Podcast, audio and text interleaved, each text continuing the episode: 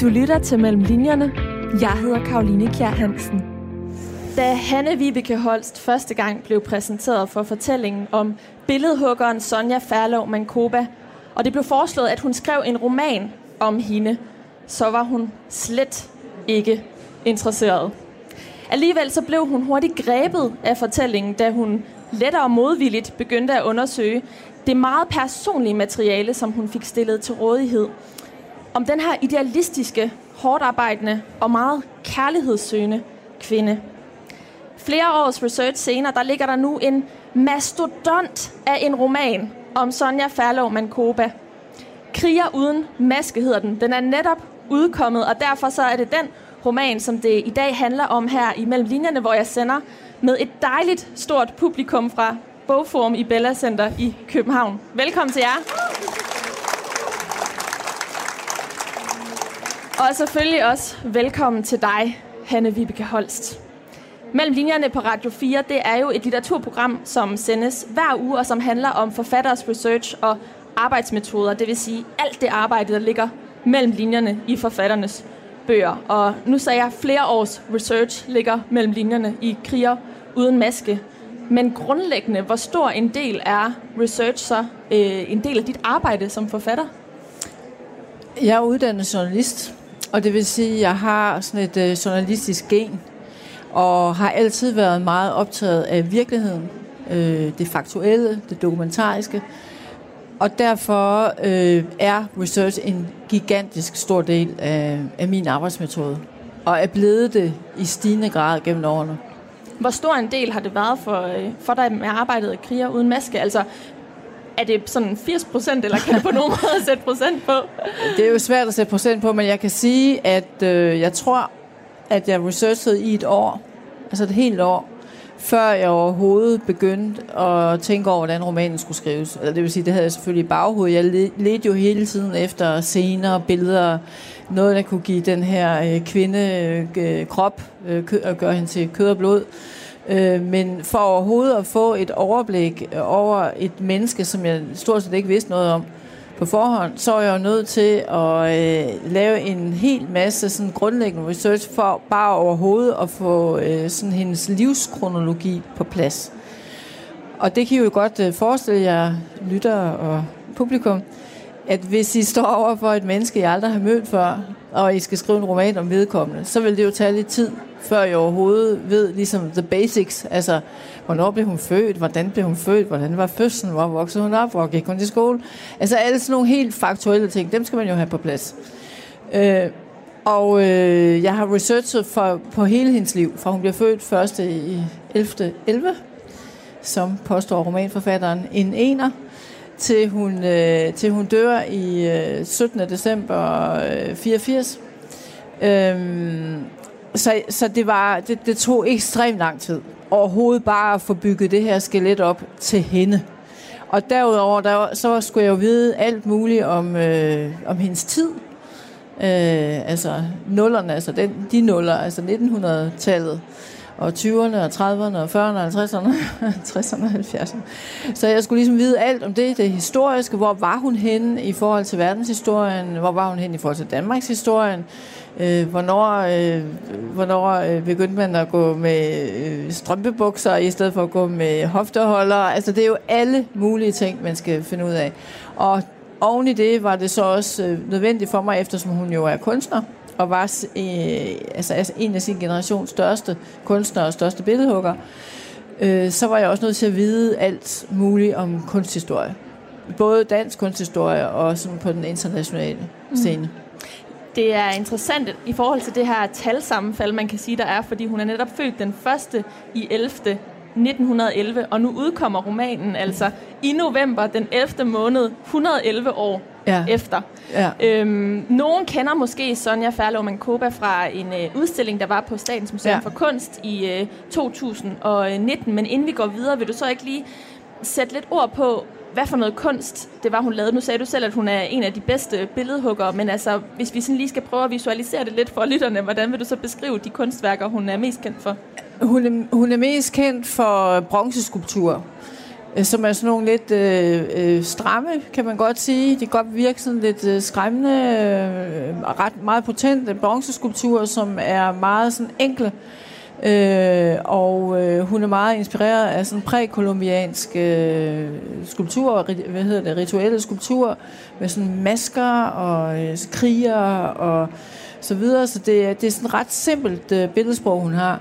Og så er hun meget optaget af øh, noget, som ligesom er, er knyttet sammen. Altså det kan være en krans eller en firkant, altså hvor nogen har hinanden i hånden, eller er forbundet på en eller anden måde. Det er meget det der med det forbundne, hun arbejder med.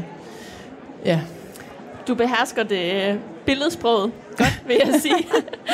Men Hanne-Vibeke Holst, som du sagde før, så er du jo øh, oprindeligt journalistuddannet, ja. øh, og du arbejdede på blandt andet Berlingske Tidende mm. i en årrække, før du debuterede i øh, to tusind og nitten. Og den her bog... Så, ja, to tusind og nitten, nej, det var nok lidt sent. nitten firs. Alligevel. Ja, alligevel. Der var mange tal, jeg skulle holde styr på ja, der. Ja, ja. Men grunden til, at du øh, er så dedikeret en øh, forfatter, når det kommer til research, det skyldes jo måske netop den her øh, journalistiske øh, baggrund, og jeg ved, at i forbindelse med arbejdet til Kriger uden maske, der øh, har du faktisk været så dedikeret, at du på et tidspunkt forstod dit øh, håndled. Nå, ja, det er den, øh, den historie kan vi måske vende tilbage til lidt ja. senere. Jeg ved også, at du jo sådan groft set har researchet på den her bog, siden du øh, udgav din øh, forrige roman, Som Pesten, som fik en vældig opmærksomhed under øh, corona. Det vil sige fem år, men du blev jo faktisk præsenteret for ideen Et, en del tid før, det er sådan otte ni år siden. Øhm, vil du ikke prøve at tage mig og lytterne med tilbage til, da du fik præsenteret ideen, og i første omgang tænkte, det er slet ikke noget for mig? Jo. Jeg fik en ven, en ny ven, øh, lidt sent i alderen, som hedder Michael Andersen, og han er gallerist øh, i København, hvor vi jo befinder os. Og øh, jeg havde ikke kendt ham ret længe, før han kom og sagde, og det gør folk jo i det hele taget ofte, før han kom og sagde, jeg har alle siders roman i dag til dig. Nå, sagde jeg. Måske lidt træt. Lidt træt. Man kan godt blive lidt træt af alle de gode idéer, folk har. Jeg har alle siders idéer til dig. Du skal skrive en roman om Sonja Ferlov Mancoba. Og jeg spolede sådan lige igennem, hvad kunne jeg huske? Altså så tonede der sådan et billede af en stram, ældre, gråhåret kvinde frem. Og så kunne jeg også godt huske skulpturerne. Og det var de her også ret stramme øh, bronzeskulpturer. Og der var intet, altså absolut intet i det, der appellerede til mig. Altså slet ikke. Så jeg sagde bare til ham, Michael Andersen, det kan godt være, at du synes det, men det skal jeg ikke. Men hvorfor synes du det? Alligevel. Hvorfor er det, du synes det? Jeg er jo også meget nysgerrig, det skal man jo være. Så sagde han, jamen øh, han havde kendt øh, Sonja og hendes øh, mand og barn, øh, Ernest Mancoba, det er der, hun har Mancoba-navnet fra, hendes sydafrikanske mand, øh, og Wonga Mancoba, hendes søn. Han havde kendt den der familie, og det havde han, fordi da Sonja var syg, øh, umiddelbart før hun dør, altså der i starten af firserne, der var han sygeplejerske. Og af grunde, vi ikke skal fortabe os i nu, så øh, fik han til opgave at rejse til Frankrig, hvor hun boede på det tidspunkt, for ligesom at tage sig af hende øh, og hjælpe hende med noget rekonvalescens osv. Hun var, havde kræft øh, og skulle på sådan et ophold i, i Sydfrankrig, og han skulle så med som hendes sygeplejerske. Og øh, så lærte han familien at kende. Øh, Sonja dør så øh, ikke så lang tid efter, og han bliver ved med at kende Ernest og Wonga, som er sådan øh, meget øh, rådvilde eller sådan ildestet over, at Sonja er død. De har mistet hende, fordi hun var ligesom den sol, øh, de som måner og ja, måner sådan kredser omkring. Så han lærte dem at kende, og de var også sådan lidt hjælpeløse, så han tog sig også meget af dem, især lidt senere, øh, og, og lærte den her familie rigtig godt at kende. Og som han sagde til mig, det er jo sådan en rigtig kunstnerfamilie, og det var Sonja også. Og, og når man, hvis man har mødt Sonja, så glemmer man hende aldrig. Hun gjorde også så stort et indtryk på ham, og, og det gjorde Ernest også, og det, der gjorde indtryk på ham, det var sådan den der store alvor, de havde, og den der store kompromisløshed. Og så synes han også, de var skrubskøre. Det er jo også skønt at skrive om skrubskøre mennesker. øh, de var skrubskøre, for de havde ikke, de var sådan rigtig kunstnerklichéer. De havde ikke styr på noget praktisk. De boede i en lille, lille, lille bitte øh, atelierlejlighed, kan man kalde det, i Paris på Montparnasse, som var et nedlagt, øh, en nedlagt vinforretning, da de flyttede ind, der var der stadig fyldt med vinflasker. Og der, der boede de i øh, over tyve år. Altså, hvad, hvad har der været? femogtyve kvadratmeter eller sådan noget. Der boede de tre mennesker i den der lille butik. Wow. Og var, øh, Sonja havde den ene halvdel, altså hvis der var ligesom det over på midten, så havde hun øh, den ene kvartedel, som var hendes atelier, og den anden kvartedel var Ernest atelier, så havde de et køkken, og så havde Wonga et værelse bagved. Så det var der, de boede, den her familie. Sådan alle de år. seks kvadratmeter. Ja, ja, altså helt sindssygt. Der er mange billeder derfra, og man tænker bare, der kan de da ikke have boet, og med pedallokum i gården, og rotterne, der fløj omkring dem. Øhm, men han lærte dem her at kende, og han blev meget betaget af dem, og meget betaget af Sonja, fordi der var, som sagt, den her kompromisløshed. Øh, og så var der den her, de havde sådan meget stor idealisme, som handlede om øh, øh, humanity. Det talte meget engelsk, fordi øh, Ernest var jo britisk talende. Humanity og solidarity og så videre. Og den der alvor og ønske om at være universelle, og at deres kunst ligesom skulle have sådan et universelt udtryk og tale til menneskeheden og øh, hele menneskeheden. Det var meget, det lyder jo utrolig patetisk og uudholdeligt, når jeg snakker om det på den her måde. Men alle, der har mødt dem, blev meget sådan betaget af det der. De blev meget fascineret af den her sådan renhed, der på en eller anden måde var. Og det fortalte mig om, og det synes jeg også, okay, det var måske meget spændende. Men stadigvæk ikke. Jeg sad og skrev Som Pesten, som du nævnte, og det var i øvrigt også et gigantisk, altså gigantisk researcharbejde. Øhm, og så jeg sagde bare til ham, det kan jeg ikke, ikke og jeg vil skrive den her roman. Og så du er da, jo meget grundig, fordi ja, at uh, Kriger uden maske er din tiende roman for ja. voksne, så har du også skrevet et hav af, ja. af ungdomsromaner, men ja. altså, du har trods alt været forfatter i... Ja, ja. i du jeg har... tror faktisk, jeg har skrevet mere end ti romaner for voksne, men skidt nu med det. Øh, det jeg tror, det her det er min tyvende udgivelse, ja, i hvert fald. Din, det er den tiende ja. roman til voksne. Ja, ja, ja, ja. Jeg er ret sikker på. Lige meget. Øhm, Nu blev jeg lige øh, slået lidt ud af kurs her. Du stod du kæmpe research til sådan en Ja, kæmpe research, ja. Og så da jeg var færdig, og så sagde jeg til ham, det kan du godt glemme, det har jeg ikke tid til, og jeg er ved at skrive en kæmpe bog til menneskeheden. Det var jeg jo sådan set også i gang med på det tidspunkt. Det vidste menneskeheden bare ikke. Men det blev menneskeheden meget klogere på et par år senere. Så fandt de ud af, hvad der var, et, var for et projekt, jeg havde kørende der, ikke?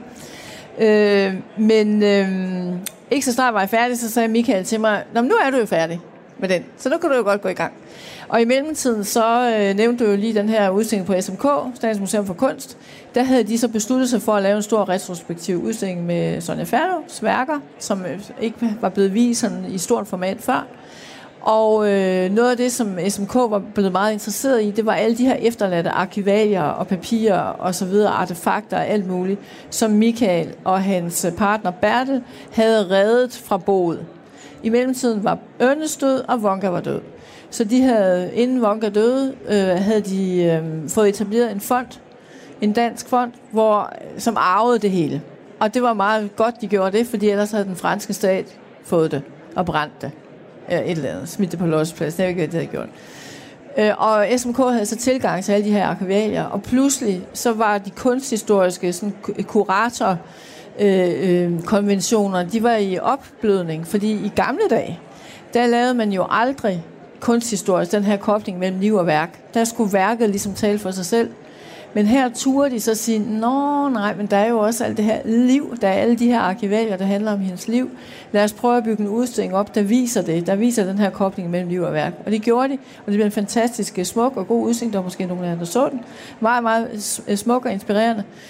Øh, og Og jeg fik lov til at se al den her research, som de jo så havde, eller alle de her arkivalier, dem havde de jo så grovsorteret, mm. S M K, så de lå i sådan nogle fine kartonger, jeg kunne så kigge under ordnede forhold på deres fine læsesal med udsigt til Østre Anlæg. Fik lidt kaffe og lidt vand. Det lyder jo helt Jamen, det var dejligt, og så sad, ja, så sad jeg der hele vinteren øh, sytten og foråret atten sad der, og så fandt jeg et øh, i hele det her...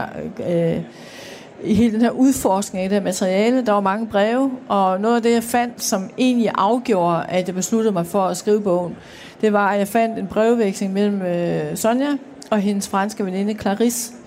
Og på det her tidspunkt, der øh, er Sonja og Ernest, øh, og med deres lille dreng, som han var dengang, Wonga, de er i øh, tooghalvtreds øh, flyttet tilbage til Frankrig, efter at have været fem år i Kattinge, hvor de forsøgte at bo i Danmark, men det kunne ikke lade sig gøre. Der var alt for meget racisme, og folk de kørte forbi Kattinge for at se på næren. og sagde højt, se, der er næren. Og det, wow. det kunne de så ikke så godt lide. Så de tænkte, at det er måske bedre at, at lade vores og dreng, øh, ja. Ja, lade vores dreng vokse op i et trods alt mere multikulturelt samfund end Kattinge og Roskilde og sådan noget. Så de flyttede tilbage til Frankrig, og så boede de langt, langt, langt ude på landet i det her lille bitte øh, hus, i en skov, sådan en skovløberhus, øh, som var Sonjas veninde Clarisse, som hun lærte at kende øh, i trediverne, da hun første gang kom til Paris. Så boede de der, og øh, de lånte det hus af hende. Der kunne de lige bo, indtil de fandt noget andet at bo i, i Paris. Der boede de så i ti år, indtil Clarisse ligesom synes, at hun egentlig gerne vil gerne have sit hus tilbage. Og i de ti år, der skrev Sonja og Clarisse sammen. Og gudskelov har Clarisses datter, som hedder Corinne, som jeg også har mødt, og jeg har været ude at se det der hus, øh, hun har gemt den der brevveksling. Sonjas del af den.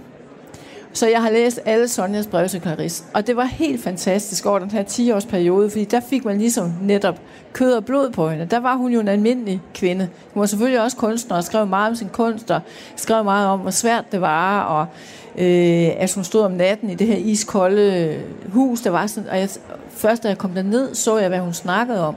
Altså det var på to bitte små værelser, og hun stod så ligesom inde i det ene kammer, og, og stod der og arbejdede. Mm. Ernest, han fik sådan et hønsehus, han indrettede til atelier. Og den der øh, brevveksling mellem de to, hvor Sonja ligesom ud, udgyder sin, sit hjerte, kan man sige, til sin, øh, til sin hjerteveninde. Øh, og fortæller om sine trængsler, om sin, sin tvivl. Hun er jo konstant tvivlende på, hvem hun er, hvad hun kan og hvad hun skal, og er hun overhovedet kunstner, og bliver det nogensinde til noget. Og der er hun jo oppe i fyrrerne, Øh, øh, og hun har sådan nogle netter, hvor hun bare står og slås med de her skulpturer og slås med sit mindre værd og så videre. Og så skriver hun også om, hvordan de sår salat, og hvordan de slagter kaninerne, deres egne kaniner, som har navne, øh, juleaften, fordi det er det, det, det, de kan spise juleaften. Altså, de har ikke råd til andet. De er meget, meget ekstremt fattige i den her periode. Og hvordan Wonga bliver større, og så får han skoldkopper, og så har han influenza, og hele tiden skal hun jo passe det her barn, og det tager tid fra hendes kunst og sådan noget. Så, så det var bare, pludselig var den her piedestalkunstner med bronzerne og strenge kvinde, øh, pludselig var hun jo et, et, levende, et levende menneske, en levende kvinde, som havde alle de her øh, problemer og sorger og bekymringer og tanker, som, som vi andre også har. Og det gjorde, at jeg ligesom kunne gå i gang med hende, og, og så synes jeg, hun blev mere interessant. Mm. Det er vildt spændende, du fortæller om de, den her brevveksling, som jo har har fundet sted efter nitten halvtreds, fordi ja. at din øh, nye roman, Kriger uden maske, den foregår fra ja. nitten tredive til nitten fireogfyrre, så alt det her Nej, det er faktisk ikke noget, man får, Nej, det er får også et indblik øh, ja. i. Og ja. du har været at sige, at der øh, ja. måske kommer ja. et bento. Men, men det var også, det var fordi, dengang jeg gik i, så i gang, så besluttede jeg mig, okay, og så kom udstillingen, og så synes jeg, den var helt fantastisk. Og så tænkte jeg, okay, der er en roman her. Ja. Og så var jeg ligesom, okay, hvis jeg ikke skriver den, så ville der jo være nogle andre, der gør det. Og det kunne jeg jo ikke bære. Det kunne jeg simpelthen ikke bære. Jeg skulle give det her materiale til nogle andre. Det var simpelthen for godt. Fordi der var så mange lag i det. Altså kvinde, kunstner, krig, køn, kærlighed, kraft. Altså den her spirituelle kraft, som er meget vigtig for hende. Øh, så, jeg, så jeg tænkte, okay, jeg gør det. Og, øh, og så tænkte jeg, jeg tager hende fra vugge til grav-agtigt. Ligesom jeg gjorde med min far i Klod den Store. Og grund til, at jeg gjorde det med Klod den Store, og også gjorde det med Sonja, det var fordi, jeg tænkte, at jeg bliver nødt til at lære hende at kende. Jeg bliver nødt til at vide, hvem hun er. Og jeg fandt jo også ud af min research en hel masse omkring hendes barndom, hendes sociale baggrund. Hendes far var parfumefabrikant. De boede i en villa i Charlottenlund. Jeg fandt ud af, hvornår de flyttede dertil. Jeg fandt ud af, hvad den havde kostet. Og Viggo Rotesvej, seksogtyve, kan jeg sige. Øhm Og, det lyder næsten helt stalker. Ja, ja, det var det også. Jeg har været inde og se. Øh, det var det også. Jeg kørte ud til. Jeg kørte ud på Viggo Rotesvej selvfølgelig. Jeg var alle vegne. Kørte derud og øh, kredsede omkring det her nummer seksogtyve. Og sidst tænkte jeg, der er ikke noget at gøre. Jeg bliver simpelthen nødt til at ringe på. Og så ringede jeg på og øh, fik en rundvisning. Ja, jeg kom ind og så huset og så videre. Så jeg har set set det hele. Jeg har set porcelænspejsen, som jeg også beskriver i bogen. Øh, værelse, hendes værelse, fordi der hun også beskrevet nogle breve, hvordan hendes værelse var, øh, kvistværelse, og hun fik sat et atelier-vindue i, og sådan noget.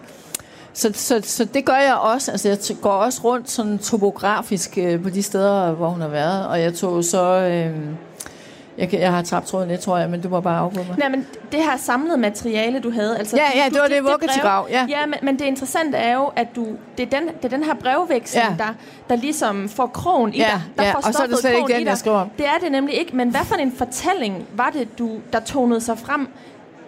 Er det samlede materiale? Jamen altså, det samlede materiale, det var jo fortællinger om en kvinde, som bryder med den konvention, hun vokser op i. Fordi hun vokser jo op, som sagt, i det her velhavermiljø, i meget borgerlige velhavermiljø i Charlottenlund. Øh, hendes mor er sådan en øh, opkomling, kan man sige, med et ikke særligt kønt ord, men det var den slags ord, man brugte. Hun er vokset op i sådan noget slum nærmest inde i, øh, i, i byen i Store Strandstræde. Der har jeg også fundet gamle billeder af, hvordan det så ud, og det, det var virkelig, virkelig slum. Øh, og har ligesom øh, er kommet op, og den måde, hendes mor er kommet op på, det er ved at gifte sig med hendes far. Med hendes far. Hun var kon- kontorist, det vil sige, hun arbejdede på kontor og mødte sig øh, Sonjas far. Og moren har meget stærke sådan, sociale ambitioner på Sonjas vegne, i romanen i hvert fald. Øhm, og jeg ser ligesom, at Sonja, hun bliver, hun, hun bliver ligesom sat på skinner til at glide ind i den her øh, sociale konvention, i den her sociale klasse. Og hvis hun kunne komme højere op, så ville det heller ikke gøre noget. Men det, og i hele barndommen og ungdommen, der kan jeg kun finde øh, beviser på, at det er også det, hun gør. Altså hun går til bal, og hun går til fest, og hun øh, skøjter, og hun står på ski med de andre rige veninder, og de, de øh, har sådan nogle øh, øh, hvad hedder sådan noget, vinterviking-konkurrencer, hvor de svømmer om vinteren, og hun vinder nogle af de der konkurrencer. Altså det er hele det der borgerlige overklasseliv, hun lever. Og da hun så bliver atten, jeg finder ud af på et tidspunkt, at hun har været indskrevet på fransk studiet. Det der på universitet, Københavns Universitet, og det er der simpelthen ingen, der har vidst, før jeg finder det i alle hendes papirer. Jeg finder bare et sted, hvor der står sådan et, øh, det, et, et, et fragment af en indmeldelsesblanket til Københavns Universitet. Og jeg tænker, okay, det er der aldrig nogen, der har snakket om, at hun har været der. Og så finder jeg ud af, at øh, øh, ved at kontakte universitetet, det kan, de kan gå tilbage i deres register, og så kunne de sige, det er rigtigt nok, hun blev indskrevet, hun var tilmeldt fransk studie.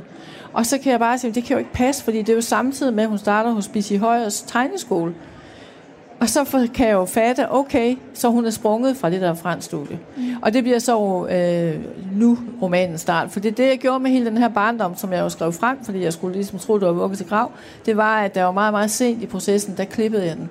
Fordi det, jeg fandt ud af, det var, at det var egentlig ikke så interessant, det der vugget til grav. Det, jeg fandt ud af, det var... det var jo det, der tændte mig, det var jo hele det der kunstneriske projekt, hun havde, ikke? At blive kunstner, at blive en stor kunstner. På trods af al den modstand, der var mod kvindelige kunstnere, på, det, på trods af hendes bag, klassebaggrund og alle de konventioner, hun skulle overkomme, på trods af hendes indre modstand, hendes tvivler, hendes øh, mindre værd, jeg duer ikke til noget, jeg kan ikke noget af det der, så blev hun det alligevel. Og så havde det bare sådan efterhånden, som jeg blev klogere og klogere i løbet af de her mange år, jeg, jeg skrev på den i tre år, så tænker jeg, nå, jamen det, den, det den jo egentlig handler om, det jeg egentlig er optaget af, det er, hvordan bliver hun Sonja Ferlov? Og så tænker jeg, så giver jeg det god plads. Og så gav jeg det så god plads, at jeg kunne se, at jeg kan simpelthen ikke have den anden halvdel i det også, som nemlig er, hvordan, hvordan er hun Sonja Ferlov? Ikke? Så først bliver hun Sonja Ferlov, og så er hun Sonja Ferlov, altså kunstneren Sonja Ferlov. Mm. Så, så derfor nåede jeg aldrig længere til, end til det. Men så blev det jo også en afrundet, en afrundet helhed, som handler om de her sådan formative år, kan man sige, fra hun er atten til hun er toogtredive. Mm. Så når du siger, at den handler om, hvordan hun bliver Sonja Ferlov, så handler det, eller det du mener, det er, hvordan hun ligesom finder sin vej til mm. at blive en kunstner. Det er jo også, hvordan hun finder kærligheden, finder ja. den støtte i sin øh, omgangskreds. Ja. Øhm, lærer at acceptere, at hun ikke kan følge sin mors ønske om at øh, gå i en eller anden borgerlig øh, fodspor. Øh. Altså det accepterer hun med det samme. Altså det hun mere gør, det er, at hun forsoner sig med sin mor, fordi hun har bare, giver bare sin mor fuckfingeren. Altså jeg vil skide på dig. Nu gør jeg mit eget, jeg flytter til Paris, og jeg bliver kærester med en sort mand, hvilket var fuldstændig uhørt. Altså prøv at forestille jer det i nitten niogtredive, da hun møder Ernest Mancoba, som lige er kommet fra Sydafrika som den første afrikanske, sorte afrikanske kunstner, der kommer ind på et øh, parisisk øh, kunst, øh, en parisisk kunstskole. Mm. Han kommer ind på kunsthåndværkerskolen. Mm. Al den her materiale, som du fik, øh, du fik stillet til rådighed, Kan du fortælle lidt mere om, hvad det var for nogle type arkivalier? Altså, du har nævnt breve ja. og sådan et, en, en, en slags fragment øh, fra en indmeldelsesblanket. Ja, ja. Hvad var det sådan overordnet set, du fik stillet til rådighed? Jamen, det var jo det, og det var jo aldrig ordnet. Det var jo ikke sådan, hun selv havde ordnet det. Altså, det var bare, hun havde aldrig fået det smidt ud, tror jeg. Altså, det kender jeg godt, ikke? Man kan have sådan nogle skuffer og sådan nogle skab, man tænker, en eller anden gang, så skal jeg, så skal jeg gennemgå det her. Og det nåede de aldrig. Og det kan også være, at hun har gemt noget, fordi hun måske tænkte, om det kan da være meget spændende en gang at bruge det til et eller andet. Det ved jeg, det ved jeg jo ingen, der ved. Jeg ved, at hendes søn Wonga havde en stor ambition om at skrive et kæmpe værk om familien. Og det var en af grundene til, at jeg tænkte, så kan jeg sgu også gøre det. For han nåede det jo ikke, så, så gør jeg det i stedet for. Øh, men så det var breve, og det var, øh, det var fotos. Mange fotos, barndomsfotos og så videre. Det var eksamensbeviser. Hendes studentereksamensbevis for eksempel. Mådeligt, kan jeg sige. Meget mådeligt. Øh, det var øh, dagbøger, hun skrev, da hun var femten seksten år, hvor hun digter hjertesmerte. Altså, der var ikke noget avantgarde over det overhovedet. I det hele taget var der ikke noget avantgarde. Der var intet, der viste, at hun var, skulle, skulle blive en stor modernistisk kunstner. Intet, absolut intet, der tydede på det. Øh, og så var det jo fra senere tid, det var jo øh, Ernest, øh, hendes mands, altså senere mands, Øh, dagbøger fra lejren. Han blev interneret i Paris under okkupationen. Øh, fantastisk materiale. Øh, det var hans dagbøger fra øh, hans rejse fra Sydafrika til Frankrig. Også sindssygt spændende. Øh, så var det øh, øh, jamen det var også noget elregninger og huslejekvitteringer og øh, Wongas øh, fødselsattest og hendes egen dødsattest. Altså alt sådan noget. Et kæmpe stort skud og mudder af alle mulige ting. Men guld for dig. Men guld for mig. Og så var der selvfølgelig ekstremt mange huller i det. Men dem har jeg jo så selv fundet mm. senere hen. Ikke? Vi har fundet en passage, som du skal læse højt, yeah. som øh, illustrerer, hvordan du faktisk har taget afsæt i det her materiale i, i mange tilfælde. Yeah. Men jo også gør en masse andet. Og det kan vi høre om bagefter. Men øh, i første omgang, så må du gerne læse yeah. højt herfra. Og her er... ja. Det er faktisk et eksempel på, hvor meget, øh, hvor meget bare to sider kan kræve af research. Både i hendes materiale, men også i at forstå det, jeg sagde før. Verdenshistorien, hvor er vi henne, hvad skete der, hvornår, alt det der. Som tager ja, nærmest en krig og, og få øh, absorberet og studeret. Eller omvendt studeret og absorberet. Ja, ikke? Du, er, du er også en kriger. Ja, også, ja, det må man nok sige. Og det, der sker her, det er, at vi er nu i øh, nitten fyrre, og øh, krigen er i gang. anden verdenskrig er i gang, som man jo ikke troede, den ville i niogtredive, men det gjorde den. Og så har det været sådan en spøgelseskrig, øh, siden der er foregået over på Østfronten, over i Polen. Men i løbet af foråret fyrre, så er øh, krigen rykket til Frankrig, Bel- Frankrig-Belgien. Så nu er der også kommet en vestfront. Og franskmændene, de tænkte, at de kunne vinde den her krig med begge arme bundet på ryggen, fordi de der skide tyskere, de, dem kunne de sagtens slå. Men det, der er sket her i løbet af foråret, det er, at tyskerne er rykket tættere og tættere på, og, og Paris øh, er ved at blive truet. Og det troede ingen jo, at den ville. Så nu går der alle mulige øh, rygter om, at nærmere tyskerne sig i Paris. Og hvad hedder det, Sonja og Ernest, de er sammen i Paris. Og det her, det er en meget vigtig dag. Juni nitten fireogfyrre. hundrede tusind franske soldater er faldet som fluer under forårets dag om Frankrig. atten tusind vis har overgivet sig, påstås det. Desuden er der taget ti tusind vis af franske krigsfanger, ikke mindst ved Dunkirk. Nationen er rystet, mødrene græder, fædrene, som selv var med i Verdun, og har ar på krop og sjæl, raser over deres tabte sønner. Den tredje republik slår revner. Det, der for få måneder siden forekom utænkeligt, bliver mere og mere tænkeligt, at tyskerne vil være i stand til at invadere Paris. Det skæbnesvangre spørgsmål er så, om man vil forsvare byen eller prisgive den, om man skal flygte eller blive. Den tiltagende tvivl er blevet til panik. Der mandes til ro, men pariserne spilder ikke tid på akademiske diskussioner. De følger deres instinkt, lader fødderne råde og gør sig rede til at forlade deres by. Har de hørt? Hun er Ernest. På gaden, i metroen, hen i kremeriet. Egentlig holder de sig helst indendøre, men udover at købe brød og mælk og skaffe gasmasker, må de have pålidelige informationer.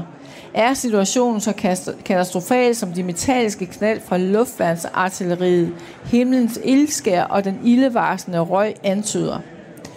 Mange meter røg, gennem røgdisen behøver de ikke gå, før anelsen bekræftes. Af frugtkronen hen på Rydalicia, som uanfægtet sælger sine kirsebær i afvejede papirsposer. Af avismanden i sin kiosk er de tillukkede skodder og nedrullede butiksjalousier. Tyskerne er rykket frem, de står lige uden for byens porte. Det er kun et spørgsmål om dage eller timer, før stadig er endegyldigt tabt, og den franske hovedstad kan indtages. Regeringen er stukket af til kolonierne, siger de. De rige Le Bocatier har også hyttet deres eget skind. Vi andre er overladt til os selv, hoster frugtkonen, som har bundet tørklæde for underansigtet som værn mod røgen.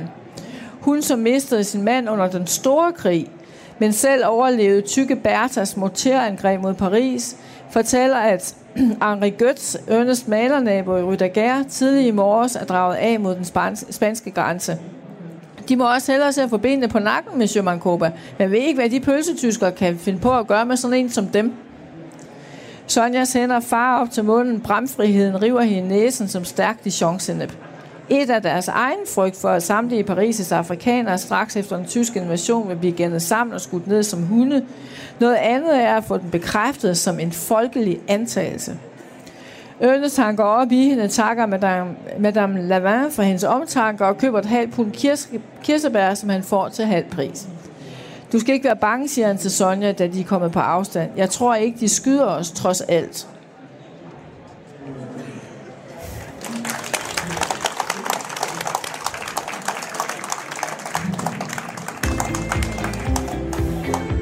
Du lytter til Mellemlinjerne. Jeg hedder Caroline Kjær Hansen. Og det er en helt særlig udsendelse af Mellem Linjerne, som du lytter til i dag. Det er nemlig en live special fra Bogforum i Bella Center i København med den topaktuelle forfatter Hanne-Vibeke Holst, som netop har udgivet sin nye roman Kriger uden maske. Og det var den, som vi lige hørte en lille passage fra. Tak for den oplæsning, Hanne-Vibeke. Arbejdet med den her passage illustrerer ret godt, hvordan du arbejder, i hvert fald har arbejdet med den her bog, at du har taget afsæt i det her materiale, fordi det er nemlig, ved jeg, et lille fragment fra noget Ernest havde gemt, altså Sonja Ferlovs øh, mand, og så har du været ude og researche alle mulige andre steder bagefter. Vil du ikke prøve at sætte lidt ord på processen, altså den researchrejse, du skal på i virkeligheden for at kunne skrive så lille en passage? Det, ja. Det er knap to sider, ja, ja, ja. Og, og romanen er altså på ja. over fem hundrede og halvtreds. Ja. øh, jeg fandt, øh, som du siger, en lille beretning, som Ernest har skrevet om den dag. Øh, evakueringen, den store exodus fra Paris, hvor pariserne flygter ud af byen. Øh, der har han beskrevet, og, og den fortsætter så, øh, efter det jeg har læst, og fortsætter hele den dag. De går op til Boulevard Saint-Michel, og de ser alle de her flygtende pariser. Øh, de er i øh, Luxembourghaven og møder franske, slagne franske soldater, der ligesom bare er deserteret. Øh, og det var det, jeg havde.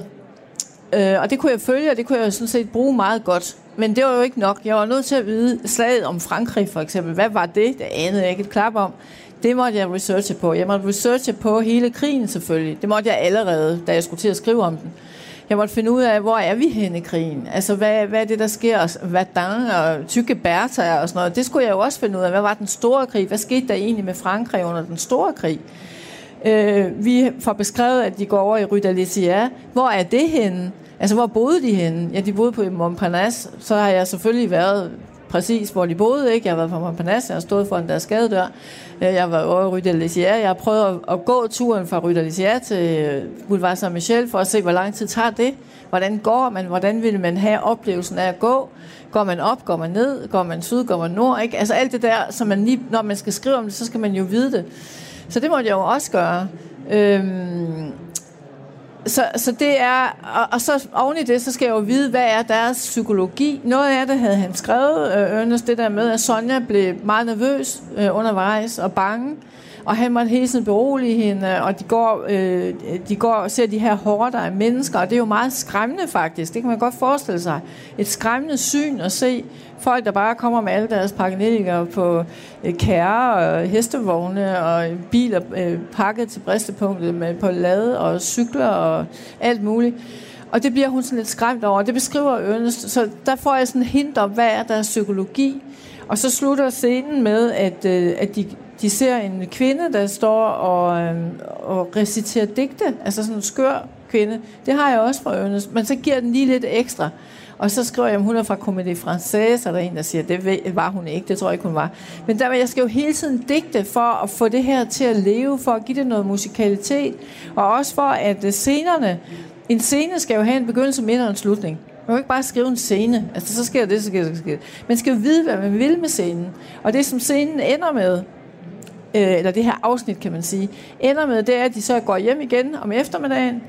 Øh, øh, en af deres veninder, de har jo de her fransøser, som, øh, som, som jeg kalder dem, Sonjas veninder, en af dem er Clarisse. Øh, Clarisse er taget afsted, hun er flygtet, og en af de andre kommer og banker på døren og siger, I skal, vi skal afsted nu, vi skal afsted nu, tyskerne står uden for døren, de står uden for døren.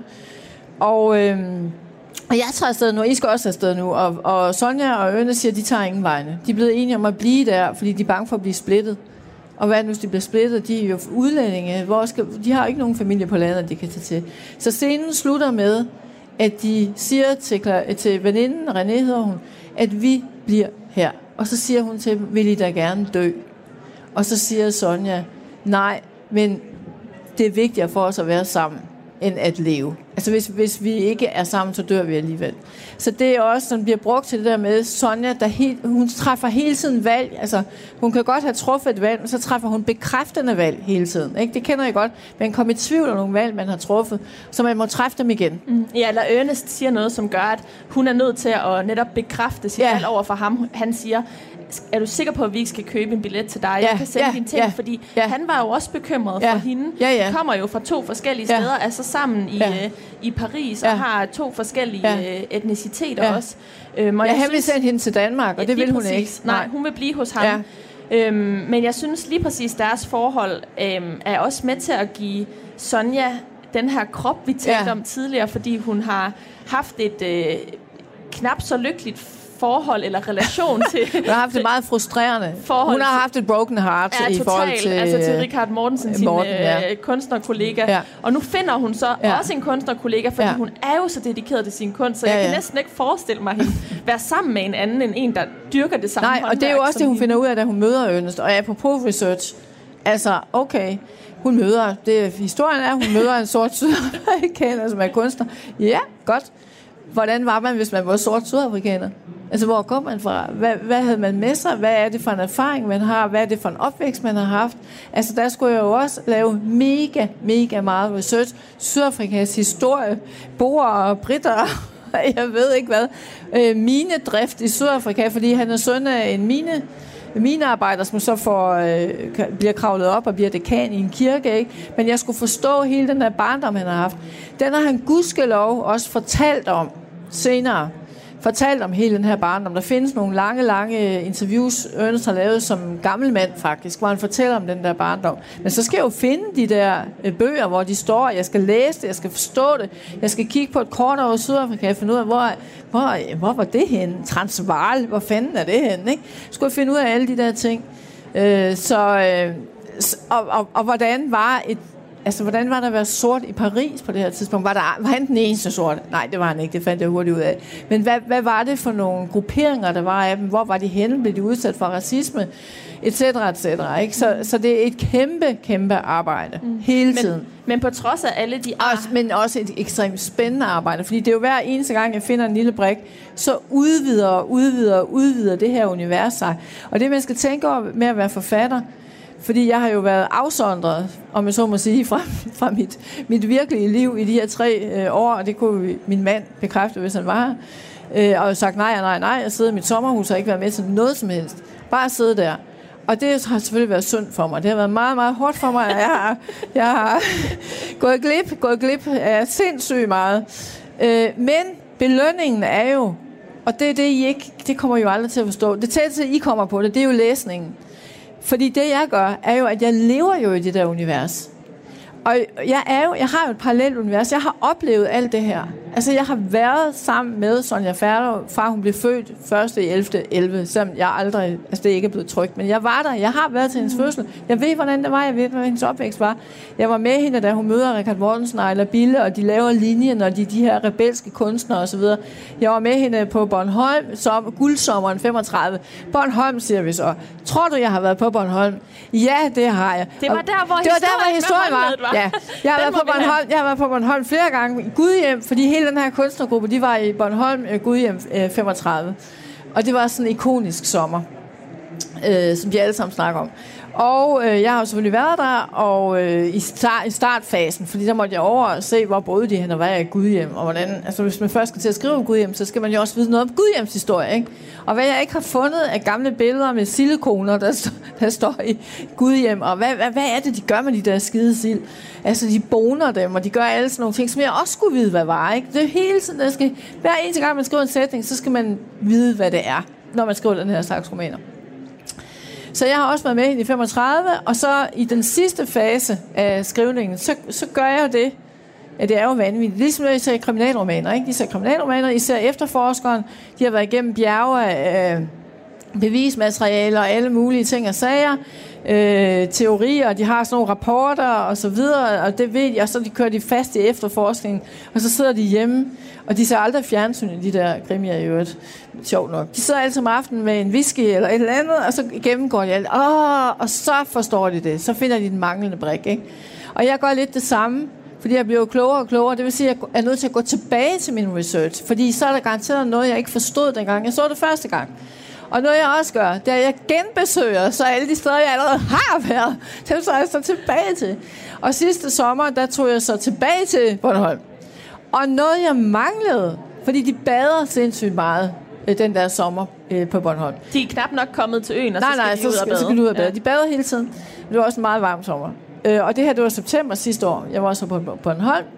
Og så siger jeg til min mand, jeg bliver simpelthen nødt til at bade, for jeg har jo ikke badet på Bornholm. Kan du godt lide at bade normalt? Jeg kan godt lide at bade. Jeg elsker at bade. Men øh, jeg har aldrig badet på Bornholm, og jeg har forstået, og det måtte jeg jo mærke på min egen krop, at det er anderledes at bade i Østersøvand. Fordi det ikke er så salt. Så derfor er det sådan blødere vand. Så jeg sagde til min mand, øh, den dag vi skulle afsted, sagde jeg, vi simpelthen, jeg bliver nødt til at bade. Og jeg må finde nogle klipper, og så må jeg bade. Og han sagde, du er ikke rigtig klog. Det kan du ikke. Du skal ikke gå ud på de der klipper. Jamen, der er jo ikke rent. Jeg går ind, det er selvfølgelig. Nej, det gør du simpelthen ikke. Du er vanvittig. Jeg forbyder dig at gøre det. Men det vidste han jo godt, jeg ikke kunne. Så jeg tog badedragten på, og han stod bare og rystede på hovedet. Øh... op i sikkerhed. Og så går jeg ud på de her klipper, og det var jo skørt. Og jeg er jo ikke nået tre skridt.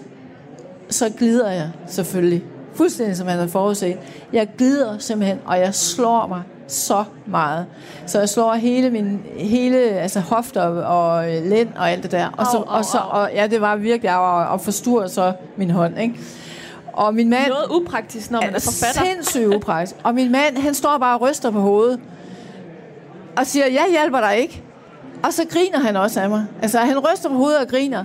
Og jeg siger bare til ham, så hjælp mig dog op for helvede, for jeg lå bare der. Og jeg kunne ikke komme op, fordi den var så skide glat. Og jeg kunne se, at han tænkte, nej, nej, det gør jeg ikke. Jeg hjælper, det må hun selv finde ud af, men han gjorde det selvfølgelig, så jeg kom op. Men øh, Siden, jeg hævede og alt muligt, så var, øh, blev hindret i udfoldelse i længere tid. Men jeg går ret langt for, for min research hjem. Mm-hmm. Altså, men, det, er jo net, det er næsten sådan noget method writing, kan man sige. Ikke? Ja, det ligesom lyder sådan. Method acting. Ja.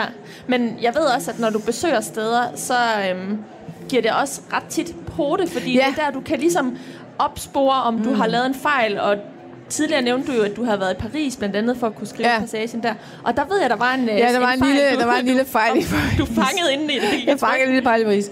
Jeg tog tilbage til Paris her i øh, tidlig sommer, maj, juni, for at faktatjekke det, jeg havde skrevet om Paris. Jeg skrev rigtig meget om Paris, selvfølgelig. Jeg har været der flere gange, også i lang tid. Men jeg synes alligevel, jeg må lige faktatjekke alle de her ting, om du også var rigtigt, om det var øh, Saint-Michel lå, som den lå, og det var op og ikke ned, og alt sådan noget. Og, øhm, og så har jeg skrevet en passage om, at Sonja, hun går rundt på øh, Palaciers kirkegården. Øh, og der kan hun godt lide at gå, og der møder hun en spanier, og så videre, så videre. Og øh, der er Oscar Wildes grav, og alt muligt. Victor Hugo, og alt sådan noget. Super, super fin passage. Og jeg er så tilbage der. Jeg hvad hedder det, booker et hotel på Montparnasse, og der ligger kirkegården jo så lige ved siden af. Og så går jeg derover, fordi jeg skal lige tjekke de der grave, og hvordan hun er gået, og hvordan gangene var, og sådan noget. Så er jeg kommet over. Det er sgu da ikke Palaciers. Det er sgu da Montparnasse kirkegården. Det er en idiot. Og så må jeg skrive til min redaktør, at det der var hele turen værd. For ellers så var der kommet til at stå i bogen, at hun gik rundt på øh, Palaciers kirkegården midt på Parnasse, og det havde jo på Montparnasse, og det havde jo ikke været så godt. Og så måtte jeg jo også finde nogle andre gravsteder, fordi de, dem jeg nævnte før, de var jo ikke der. Men gudske, gudske lov, så fandt jeg Charles Baudelaire, så kunne stå foran ham i stedet for. Du lytter til Mellemlinjerne. Jeg hedder Caroline Kjær Hansen.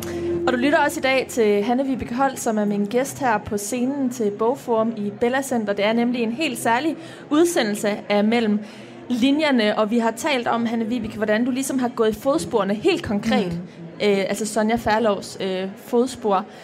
Men helt tilbage i begyndelsen af, af samtalen her, der sagde jeg det her med, at du var ikke, egentlig ikke sådan hugt på den her idé, da du første gang blev præsenteret for den for øh, otte ni år siden. Og nu har du så været sammen med hende i ja. så lang tid. Ja. Altså, øh, hvordan kan du se... Altså, jeg fristes til at spørge, hvordan du kan se dig selv i hende, fordi der må jo også være et eller andet, der tryllebinder dig til hende, når jo, du har jo, været jo, så længe sammen jo, med jo, hende. Jo, det er der også, men, men altså, grunden til, at man kan gøre det, og grunden til, at man gør det, og bliver ved med at gøre det, og overvinder alt muligt tvivl og modstand og så videre, det kan man jo kun, det kan man kun, hvis man kan se sig selv i hende. Altså, hvis man selv har noget på spil. Det er simpelthen en forudsætning. Det tror jeg. Altså, hvis man ikke overhovedet kan identificere sig med sådan en hovedperson, så tror jeg ikke, man kan være i den. Og det, der sker jo, og det må jeg jo også lige sige, det er jo, en, det er jo en roman, det er jo ikke en biografi. Så der er jo selvfølgelig rigtig meget biografiske stoffer, der er rigtig meget research, men der er jo også rigtig meget digtning. Altså det må vi jo aldrig glemme. Og en, hver, altså, en anden forfatter havde skrevet en anden bog. Altså, sådan er det jo. Det er jo min fuldstændig subjektive tolkning af hende. Og jeg bruger ligesom øh, øh, de faktuelle oplysninger og spor, jeg kan finde, dem bruger jeg jo, øh, om jeg så må sige, til min egen, øh, til min egen nytte. Ikke? Altså, jeg udnytter det, jeg finder til mit eget projekt. Ikke? Fordi det, jeg var optaget af, eller der var mange ting, jeg var optaget af, men jeg var meget optaget af hele det der med hendes politiske projekt, og det der med humanity og solidarity, og hele den splittede menneskehed, og hvad, er, hvad skal kunsten, den skal styrke fællesskabet, og vi kan ikke... Øh, Vi kan ikke klare os uden det her fællesskab, og hun har jo det her øh, motto, som hun får fra Ernest, og det er noget, der gør, at hun bliver helt vild med ham, da hun møder ham. Ikke? Det er det der Ubuntu, som er sådan en sydafrikansk øh, livsfilosofi, som hedder, jeg er, fordi du er. Og der er hun bare sådan, ja, yeah, det er jo rigtigt, det er sådan, det skal være. Og så har han også noget shamanisme og sådan noget, som han er med, som hun også er helt vild med. Hun har også en spirituel side. Så alle, alle de der, der var så mange lag i hende, som jeg synes var interessante, men hvis jeg ikke var åben over for det, hvis ikke jeg selv synes, det var interessant, så tror jeg simpelthen ikke, jeg havde orket, så havde jeg opgivet undervejs. Men så sker der jo også, og det skal I jo heller ikke glemme, der sker jo sådan en udveksling mellem hende og mig undervejs. Altså, jeg kommer til at ligne hende mere og mere, ikke, undervejs, men hun kommer jo også til at ligne mig. I smelter sammen. Ja, vi smelter lidt sammen. Så i en vis forstand, så er det jo også et selvportræt, ikke? Det bliver det jo også, øh, selvom at, at jeg forklæder mig bag en maske, ikke? Jeg forklæder mig bag, gemmer mig bag Sonja Ferlovs maske, så det er det jo også. Men hvilke lag i hende var det, du mere præcist kunne se dig selv i, når du siger, hun rummer så mange forskellige lag? Jamen, jeg tr- altså klart, altså det med tvivlen selvfølgelig, at være i tvivl om, øh, om ens egen, øh, hvad, om man har noget at byde på, om man har lov til at være her i verden, om øh, man har et talent, om man overhovedet har ret til at sige noget, om man har ret til at fylde noget. Og der skal vi lige tænke på, at Sonja er født, som sagt, i elleve, og der var øh, kvindens øh, rolle jo meget, meget begrænset. Altså hun var, hun skulle være øh, mor og hustru. Det var det, man skulle være. Og det der med at tage plads i det offentlige rum og manifestere sig kunstnerisk eller arbejdsmæssigt, det var stadigvæk meget usædvanligt. Altså man kunne godt, kvinder kunne godt få en uddannelse på det her tidspunkt. De kunne også godt blive kunstnere og gå på Kunstakademiet. Det havde de ikke kunnet særlig længe i øvrigt, men det kunne de godt på det her tidspunkt. Men så var forventningen jo, at de, når de så blev gift og fik børn, så trådte de ligesom tilbage i den her husmorrolle og moderrolle, og gjorde det, som var kvindens egentlige, egentlige mening, at, at, at, at tage plads i hjemmet, ikke? Gå tilbage til hjemmet. Øh, og det gør hun jo ikke, og det synes jeg var spændende, at hun ikke gjorde det. Men selvfølgelig var hun jo formet af den øh, patriarkalske modstand, kan man sige, der var i samfundet. Så den skulle hun jo også overvinde, og den var jo sådan ligesom øh, engraveret i hende, fordi at det kulturelt var så stærkt, ikke? Ligesom den også er engraveret i os, fordi så langt er vi jo heller ikke fra det. Altså, der sidder stadigvæk sådan et øh, kulturelt mindreværd i mange kvinder, fordi vi øh, jo i otte tusind år er blevet betragtet som det andet køn, ikke? Altså et, et mindre øh, vigtigt køn, altså hvor manden ligesom har været det egentlige køn, ikke? Og så har vi været sådan noget mm. vedhæng. Er det, er det det, der har gjort, at du selv mærker den tvivl omkring din eksistensberettigelse? Ja, det tror jeg da. Det tror jeg da så absolut. Altså, der er der noget overleveret i mig også, selvfølgelig, som jeg har kæmpet med hele mit liv og prøvet at kæmpe mig ud af. Så tror jeg også, at der er, øh, det tænker jeg også meget over, der er også der er en klasseforskel mellem Sonja og mig. Øh, fordi Sonja kommer fra overklassen, og, og det gør jeg jo ikke. Jeg kommer, altså mine forældre var jo kunstnere, men min far kom jo fra sådan øh, fattig, fattig, eller meget, meget, meget jævne, beskedne kår, ikke? Som sådan en husmandssøn. Og han havde sådan socialt mindreværd. Og det tror jeg da på en eller anden måde også er gået videre. Altså, at, at, fordi senere hen, altså i den bog, der ikke er skrevet endnu, der bliver hun jo som sagt meget fattig, men der var en rig pige, der, som også er fattig kunstner, men hun var også vokset op i rige vilkår, eller meget sådan, øh, gode materielle vilkår. Og hun sagde, at hvis man er det, så, føl, så føler man sig aldrig fattig. Fordi så har man den der øh, selvtillid med fra overklassen. Den forlader aldrig en. Og man er aldrig bange for at kræve ind. Og det var Sonja heller ikke, heller ikke senere. Hun var aldrig bange for at sige til folk, eller bede folk om penge, for eksempel. Eller hjælp, eller kredit, eller et eller andet. På den måde er hun jo også interessant, fordi det er sådan lidt en omvendt udviklingshistorie. Ja. Altså, det handler ikke om at komme fra små kår nej, og så nej, op nej. til de store. Nej, nej, men, hun, men går, omvendt, den anden vej. hun går den anden vej. Men det er jo fordi, hun finder noget andet, som er vigtigere for hende end det materielle. Nu har jeg lige øh, her for lidt siden interviewet øh, Adrian Hughes om hans øh, bog, øh, Mors Dreng hedder den, øh, som er jo et... Øh, en øh, bogversion af den der berømte podcast, og, og han, det handler jo om magt og millioner og masser af penge, og han siger jo netop, alle de der mennesker i hans øh, familie, de var jo styrtende rige, styrtende rige, men de var alle sammen ulykkelige og skadede og alkoholikere og alt muligt andet, fordi det var så tomt. Der var intet i det, det var rungende tomt. Og Sonja, hun går jo den modsatte vej. Hun bliver materielt set ret fattig, men hun finder meget, meget stor mening i sit fattige, fattige liv ude i skoven der, ikke? Og så senere, når hun kommer ind til Paris, og også er fattig, ikke? Mm. Vi er ved at nå til slutningen af samtalen her, men før vi runder helt af, så øh, skal jeg dels høre om den der anden bog, hvor langt du er med den, men jeg skal også lige høre, hvad tror du egentlig, hun, Sonja Ferlov, ville tænke om, at du øh, har skrevet den her bog om hende? Altså, det ved jeg jo ikke. Jeg ved det virkelig ikke, og det var også noget af det, jeg har kæmpet med undervejs. Jeg har jo haft kvababelser med, at hun har siddet der på skulderen og sagt, det kan du ud og bukke med, ikke være bekendt. Det kan du ikke tillade dig, hvem har givet dig lov til det. Og jeg forstår det godt. Jeg vil heller ikke bryde mig om, at der var nogen, der skrev om mig. Altså, mit første kys, øh, dengang jeg fik taget min mødom. Altså, alle sådan nogle ting, det ville være forfærdeligt, det ville være rædselsfuldt. Jeg ville nedlægge protest, melde politiet og alt muligt, ikke? Så det forstår jeg godt, men, øh, men altså, det bliver jo for det første gjort hele tiden, ikke? De islandske sagaer, kan man sige, de handler jo også om nogle mytologiske, men engang levende personer, ikke? Vi gør det jo bare, vi har altid gjort det, fordi vi har brug for at finde de her øh, store, store karakterer, som vi kan spejle os i, øh, og som vi også kan drømme os ind i på en eller anden måde. Og så er jeg nået frem til, at når man er død, når man engang er død, hvis man engang skulle dø, så, øh, så overgår man ligesom til sådan et fælleseje. Så er ens liv, ens historie fælleseje. Og det, der bare er vigtigt at huske i det, det er, at der er jo aldrig nogen, altså aldrig nogen, og det kunne man ikke selv kunne gøre, der kan fortælle den sande historie. For den er ikke, den kan aldrig fortælles i en historie. Det vil altid være mange historier i en. Og det ved vi jo fra os selv.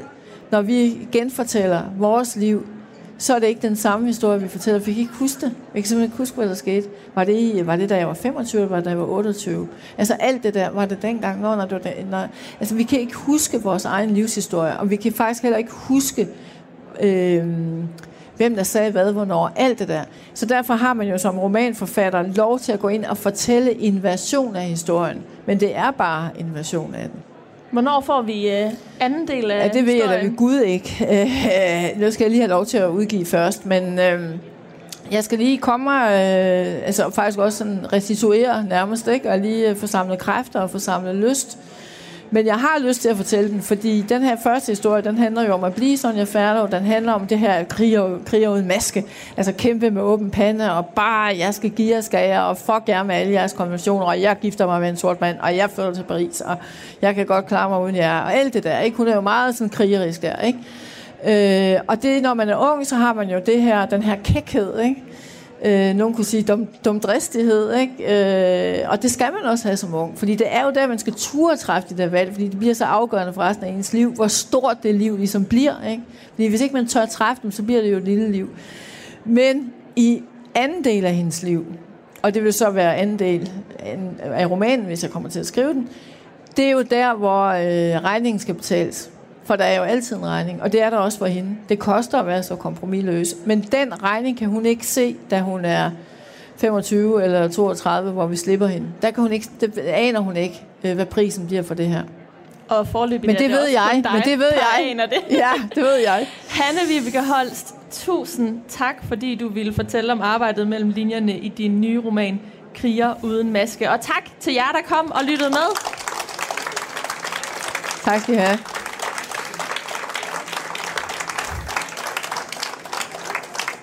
Og tak til jer, der lyttede med i radioen eller på podcast.